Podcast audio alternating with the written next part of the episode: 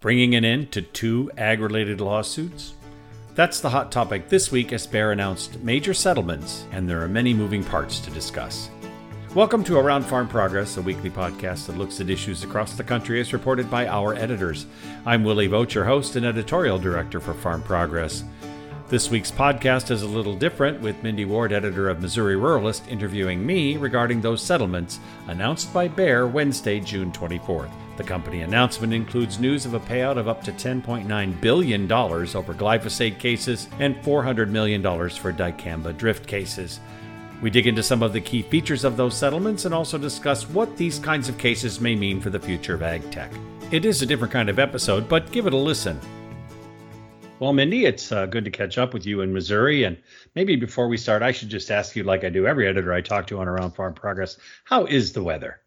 Actually, very mild. Uh, it's pretty sunny, getting a lot of good um, heat units, but um, it's not been as sultry, and um, the humidity level has been lower. So that's a really good thing. But uh, a lot of the guys are seeing a lot of growth in their corn and beans that are coming up now. So uh, weather's been pretty good our place could use a little bit of rain. We got some cracks in our fields. We could use some rain. A shot would be nice.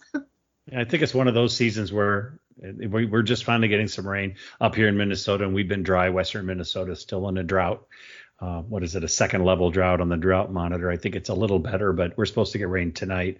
But I got to say, I was out in a cornfield uh, a couple days ago, and we were trying, we were looking at some plots to see differences in planting depth and some of that kind of stuff. It's a story I'm working on, and but the interesting thing was, we're standing in the field, and I'm going, guys, I can't see enough difference.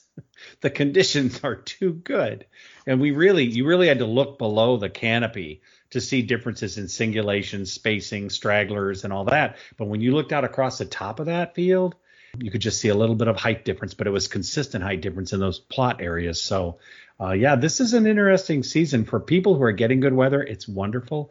If you're in the Eastern Corn Belt, they're not talking to me. But we're talking about something a little different today, and uh, that is, of course, news that pretty much unfolded between 12:09 yesterday and the rest of the day. Um, and it's something that, to be honest, uh, uh, and I'll report on this for a moment, our market's been waiting for. I have been with Bayer officials over the last eight months, and some discussions have already, were already being had about conversations between plaintiffs and Bayer regarding the Roundup cases after three big losses in the in courts in California. I believe all three of them were in California for sure on Roundup, and then there was the dicamba loss in St. Louis, which we can talk about uh, in a bit. And you've been kind of around some of this as well as we followed these different things. And then finally, yesterday, Bayer announced a settlement, and it's a complex settlement for Roundup, up to $10.9 billion to resolve and address potential even future Roundup litigation. They also resolved the dicamba drift uh, cases between 2015 and 2020. We'll discuss that today. Um, and we're going to mention PCBs, but I had one editor email and goes, who, who knew that was still an issue? Uh, so that's not really an agriculture issue. The PCBs in water was a manufacturing issue for Mo- Legacy Monsanto, and they settled that. It's an $820 million settlement. And all of this is about just clearing the decks. In no version of these settlements does uh, Bayer admit any any guilt or any um, liability in any of this. So that's one thing that should be clear that the settlement does that.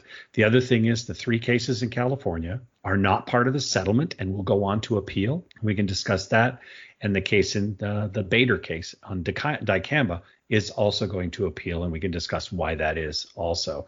But I was just curious, as somebody who's been around this, what your thoughts are on this whole settlement. I think it caught me a little off guard. I, you know, I thought they were going to go down a path of that nature, but you know, I was visiting with them last year, I guess, and we were at their company headquarters, and they discussed the concept of never even entertaining the notion of settling these cases because they said it would set a precedent, and they didn't want to go down that slippery slope. One ag chemical company needed to make a stand and because they said, and still science says, that there is no proof that glyphosate causes cancer. And I know you were in meetings with Bayer officials, and what I want to know is what turned that ship, or what do you think made them change their mind and decide, you know what, we are going to go ahead and settle? I think when you had the conversation a few months ago, it was maybe 50, 60,000 cases, and they thought they could pull them together and win one or two and wipe away the class. Mm. By the time we got to this week, it's 125,000 cases. It's massive. And it's a, and I have to say, in the time I think between you were there and by the time the settlement happened, there was a lot of activist investor pressure on Bayer to get something done because um, they really need to get about the business of being a crop protection and a biotech and a technology company, not about being um, uh, the greatest source of funding for defense attorneys and the defense bar in the United States and Germany. So I think uh, that's a little bit flippant, but I think that was maybe part of the driver was the stakeholders in this. There was actually a vote of no confidence a year ago by Bayer shareholders of uh, Herr, Herr Baumann, Bayer, Werner Baumann, who's the head of all Bayer AG that changed this year in the stockholder meeting because they did many they took many steps to take action on all of these cases and basically work i think to clear the decks. I, I just think that eventually you get worn out on this and i think that's the beauty of the plaintiffs bar. They can keep banging away. To be honest there's some talk that this won't end future cases but it will put the future class cases in a whole different ballpark and we can talk about that uh, class science panel in a moment which is a unique tool. But i think that I think eventually, uh, maybe they, and you know, these guys, they don't collaborate, they don't collude, but they do communicate. And I think that eventually the industry thought, you know, maybe we just wipe this thing off and get it off the decks. It won't be in the news anymore. It'll be over. These constant cases can be a real challenge. And I'm not defending anybody. There are people who feel they've been harmed. The company believes and by the way, to be clear, the company is not only saying this, but so is every major global regulatory and science agency. People you wouldn't think would stand up for some of this science. The World Health Organization, EPA, and major regulators in Europe and even in, in, Latin America are saying, look, there's no link to cancer, despite what the IARC, the International Group on Can- uh, on Cancer, ruled a few years ago that it might be a carcinogen. And I got mm-hmm. quotes, I got quotes around might be. They also think coffee might be. So that was part of the challenge. And I think you, when you face an unending wall of something, eventually you have to decide to take a different task. And when I ran into an official three or four months ago uh, at an event, we had this conversation one on one. Uh, I said, So you actually are talking about settlement? And the whole conversation was yes, if we can find a settlement track that makes sense. And one of the keys on this settlement and underlying all this is yes, they're going to pay this money and they're going to work out all these details, is that they're taking it out of the jury. They're taking it out of the courts. There's a new class science panel that will be reviewing all of the data and all of the research on the relationship, any potential relationship between glyphosate and non-Hodgkin's lymphoma. And basically, Bayer has agreed to go by whatever that panel determines, which is very interesting. So I think they put themselves in a different place, and I think they're setting some precedents that perhaps makes the entire crop protection industry a little more comfortable in. If we can find a way to get these off of non-science focused jurors and get this in a science arena where we can actually be in a situation where we can defend what's going on with these products. Because, you know, basically, a lot of people hear chemical and they think it's a bad thing. And yeah, and I do think part of that and that interesting part of the settlement to me was that class science panel. But I'm telling you, one of the concerns I have on this approach is we've already had scientists from ag chemical companies, independent researchers, EPA regulators, and they all say glyphosate does not cause cancer. And many of these experts testified in these lawsuits. And so, you know, and like just this past Monday, um, when there was the Missouri Farm Bureau, you know, had one part of their challenge um, with the U.S. District Court in California, ending mm-hmm. that label requirement on products which contain glyphosate out there in 2017. One of their propositions had it to where products that contain glyphosate had to read known to the state of California to cause cancer. And the judge in that case said, the weight of evidence is that glyphosate does not cause cancer. So again, we have science on our side in the ag industry, but like you've said, we've watched jurors ignore the science and make decisions based on emotion. So do you really think that they're going to throw more scientists at the situation with this panel and that that's going to work? Well, there won't be a jury. They mm. won't be able to argue the case in front of a jury and do the um, bleeding heart arguments that can be made in a crop protection case. Uh, mm-hmm. straight up, they're not going to have 12 people sitting in the room and then have some jury trial where uh, plaintiffs bar and and they're very good let's be honest they're very good at this shape the argument and bring forth evidence that could appear damning to someone who doesn't know everything about our industry. You, you see we're a very technical industry that's part of it. This class science panel will made up be made up of five members chosen by Bayer and the plaintiffs bar and according to Bill Dodero, the uh, global head of litigation at Bayer, according to him, that basically if they can't decide on who it is, Bayer gets to pick two, they get to pick two, and then the four of those experts pick the fifth.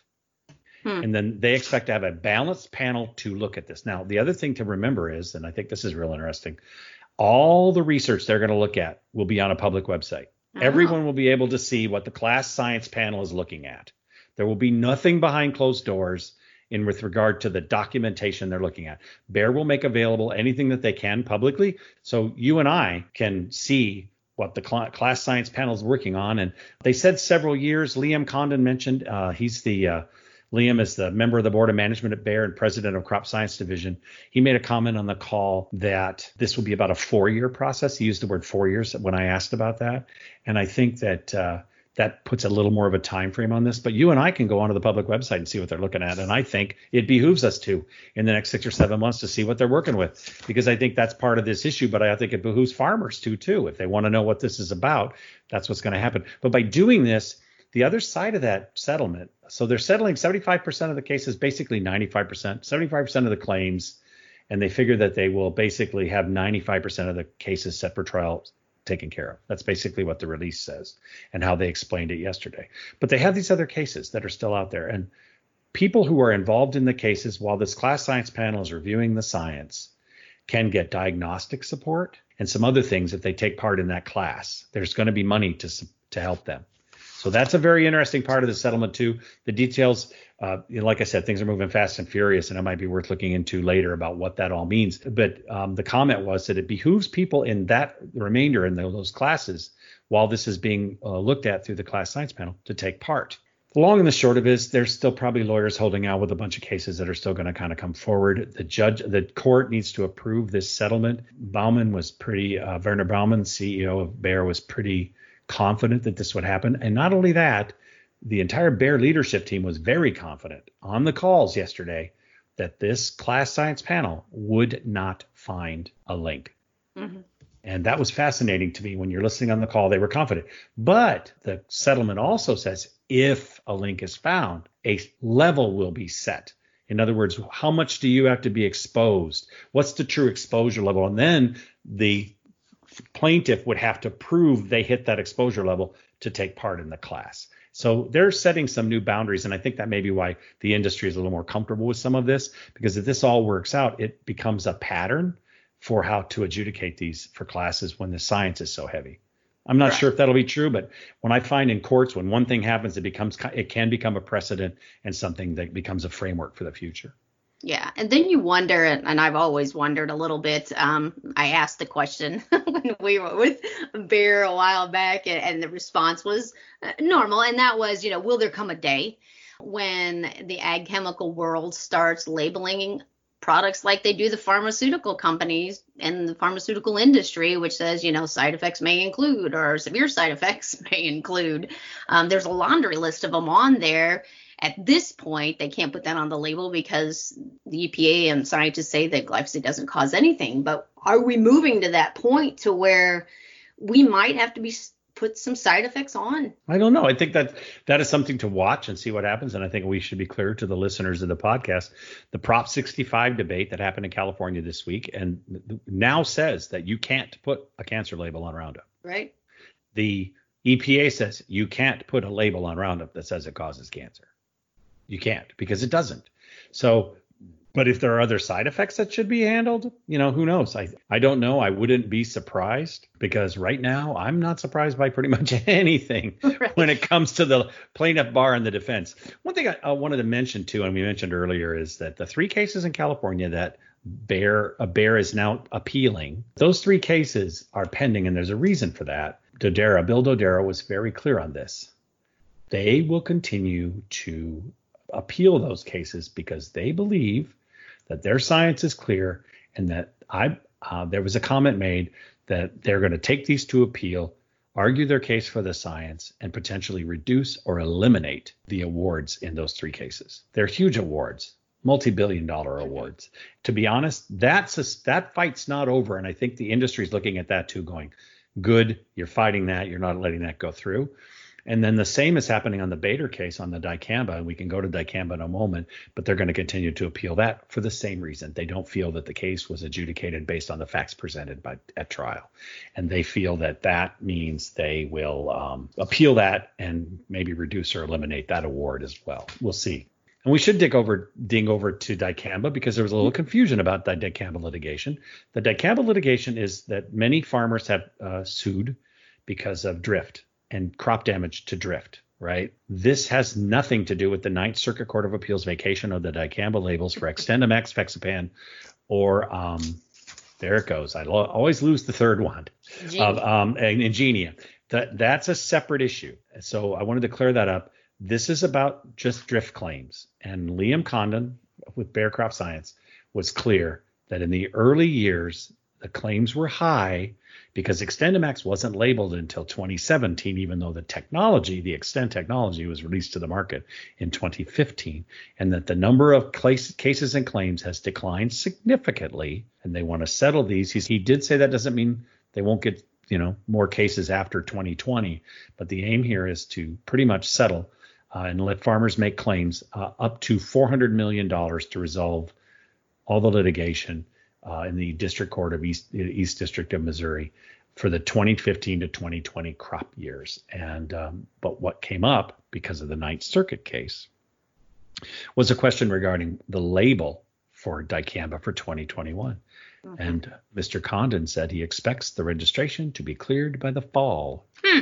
Part of that is he said that when the other label that was vacated was made, the EPA had a certain amount of information and the new re-registration, the EPA has a lot more information with which they're working. And he sees he was quite confident that dicamba would be re-registered for the 2021 season. So on those drift claims, I know that they'll have to have some type of documentation. Did they give you any idea about what that would look like? You know, is it going to require farmers that have a damage claim on file at their state level?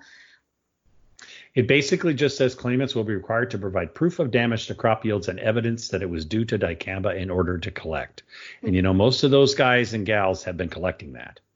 So, uh, because they filed these cases.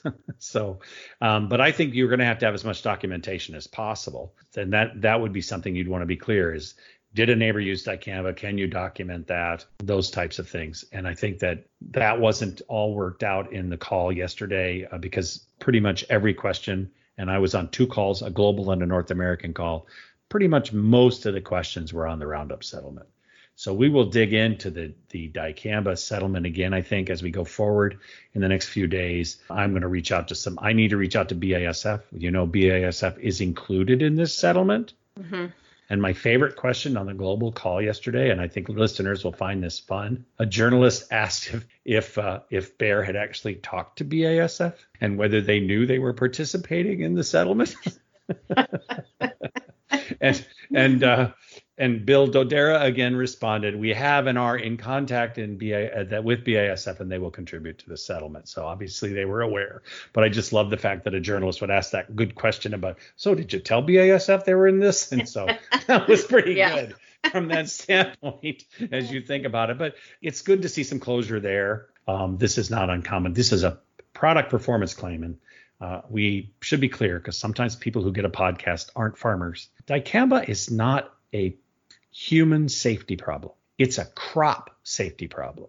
And I think that's something we always need to be clear on. It doesn't look great. The optics aren't real good. That there's a court case going through on safety. The words safety and dicamba have been used in the same sentence a lot.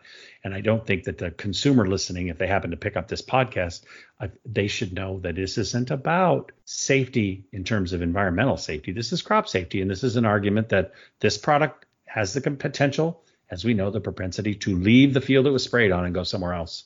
And when it gets there, it kills it or does a lot of damage, or it can. And whether it, how that works and all that debate, that's still happening. You know that the, right.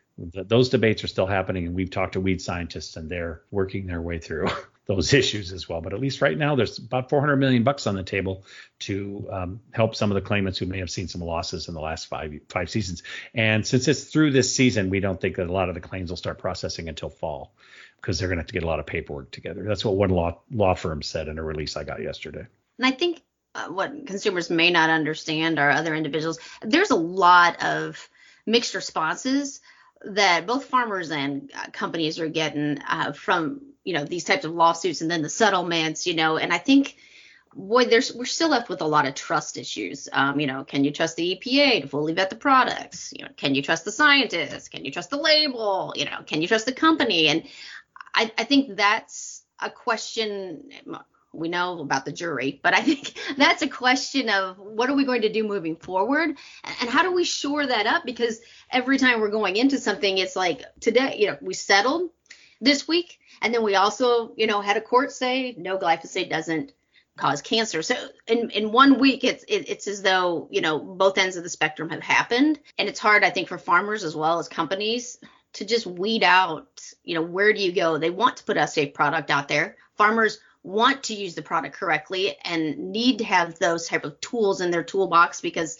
you know you don't want palmer and water hemp to get at you know out there when you can't control it so it's a hard situation where we're at and where you're stuck looking at science versus looking at public opinion versus looking at emotion i think yeah, but that's going to be true in any situation lately. True. Thank you to social media. Um, yes, yes. But I, th- but I think too the the other side of this is that court vacating the EPA label is raising a lot of questions among the legal community that is agriculturally focused. Gary Baise, for example, who's our columnist at Farm Futures, is not very nice to the Ninth Circuit about their vast agricultural knowledge. And, and I put that in the irony to which it is intended. But I think that what's interesting is the court sided with the plaintiffs in the Ninth Circuit on the, di- the dicamba label, but then sided with EPA on allowing them to go ahead and use the product that's in the field.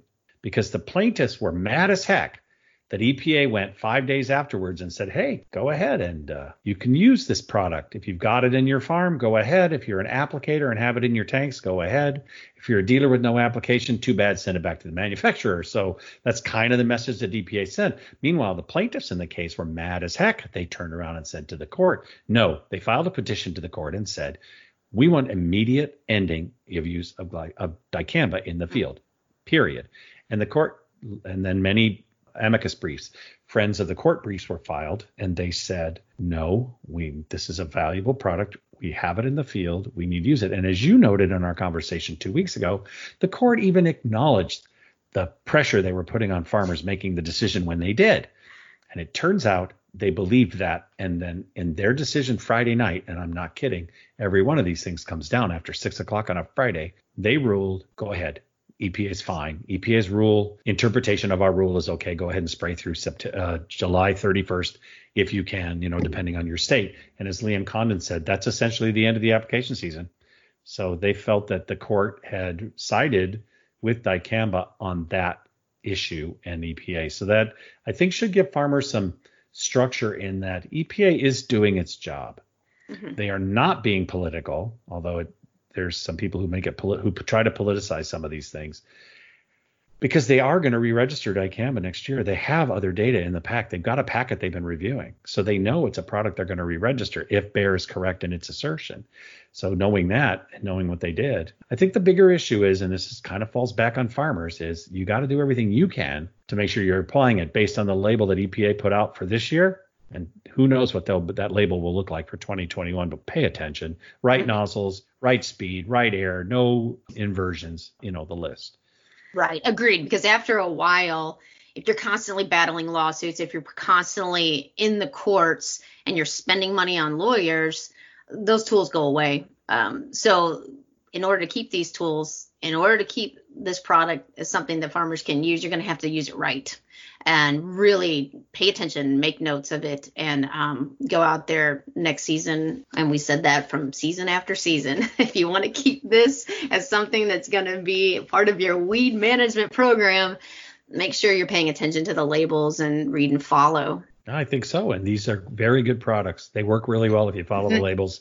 They um, they're dynamite on Palmer, water hemp, and also on even ragweed. Some of these products that these weeds that pretty much take over. I mean, nothing's more interesting to driving by a cornfield that's eight feet tall and the ragweed's taller. If we can get rid of some of those things early with the, you know, a spray of dicamba, um, that's good. Uh, so that's great. But yeah, it's a lot of a lot of um, confusion, and uh, I'm hoping that this settlement will solve some of that. Farmers know glyphosate's a good product. It's in a lot of things we use now, um, and should move forward. Many of our crops benefit by having glyphosate. It still kills a lot of weeds, and right. it does it really, really well. I use it on my yard, carefully at a distance. No, I'm kidding. I use it on my yard because I like it. Yes, yes, because I, I, have weeds. carefully. yes, and I got in trouble by my husband by burning the whole entire yard. So that is not an acceptable use. that's oh that's probably something. Were revoked. As we tell everyone, please read and follow label directions. And that's still important. And that's important for anybody using any product these days. And I think that's important to remember that EPA spends a lot of time on those labels. Crop protection companies, it is now 12 years and nearly $300 million to bring a product from lab to jug. And um, these lawsuits don't help. And, and I think that farmers need to know that we have some new modes of action. Bayer has a new mode of action coming to market. FMC's got one coming to market in the mid 20s, 2025, I think. Um, we're going to see some new ways to kill grassy weeds and take care of other weeds. And I think that's very exciting. Um, so we want these products to pers- succeed and we want them to be safe when they come to the market. And we want to follow the rules when we get them. As usual, Mindy, it's always great to talk to you. Stay safe and stay distant. And uh, we'll see you soon. All right. See you soon. Making sense of legal and regulatory moves is not easy. And as you just heard, we'll be digging into some of these issues in more detail in the coming weeks. And thanks to Mindy Ward for turning the tables to ask me questions to help dig into these issues. Around Farm Progress is our newest podcast looking at agriculture with the help of our national editorial team. But we have other podcasts you'll want to check out. The best way to find them is to visit farmprogress.com forward slash farm hyphen progress hyphen podcasts.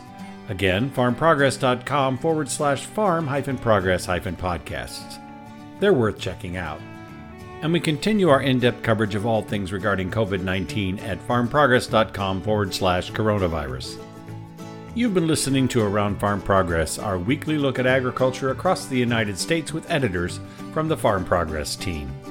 Farm Progress is the nation's leading agriculture information source with 17 state and regional magazines, as well as Farm Futures, Beef, National Hog Farmer, and Feedstuffs. And of course, the Farm Progress Show and Husker Harvest Days. Join us next week as we continue our agriculture journey around the country. I'm Willie Vogt, Editorial Director at Farm Progress. Thanks for listening.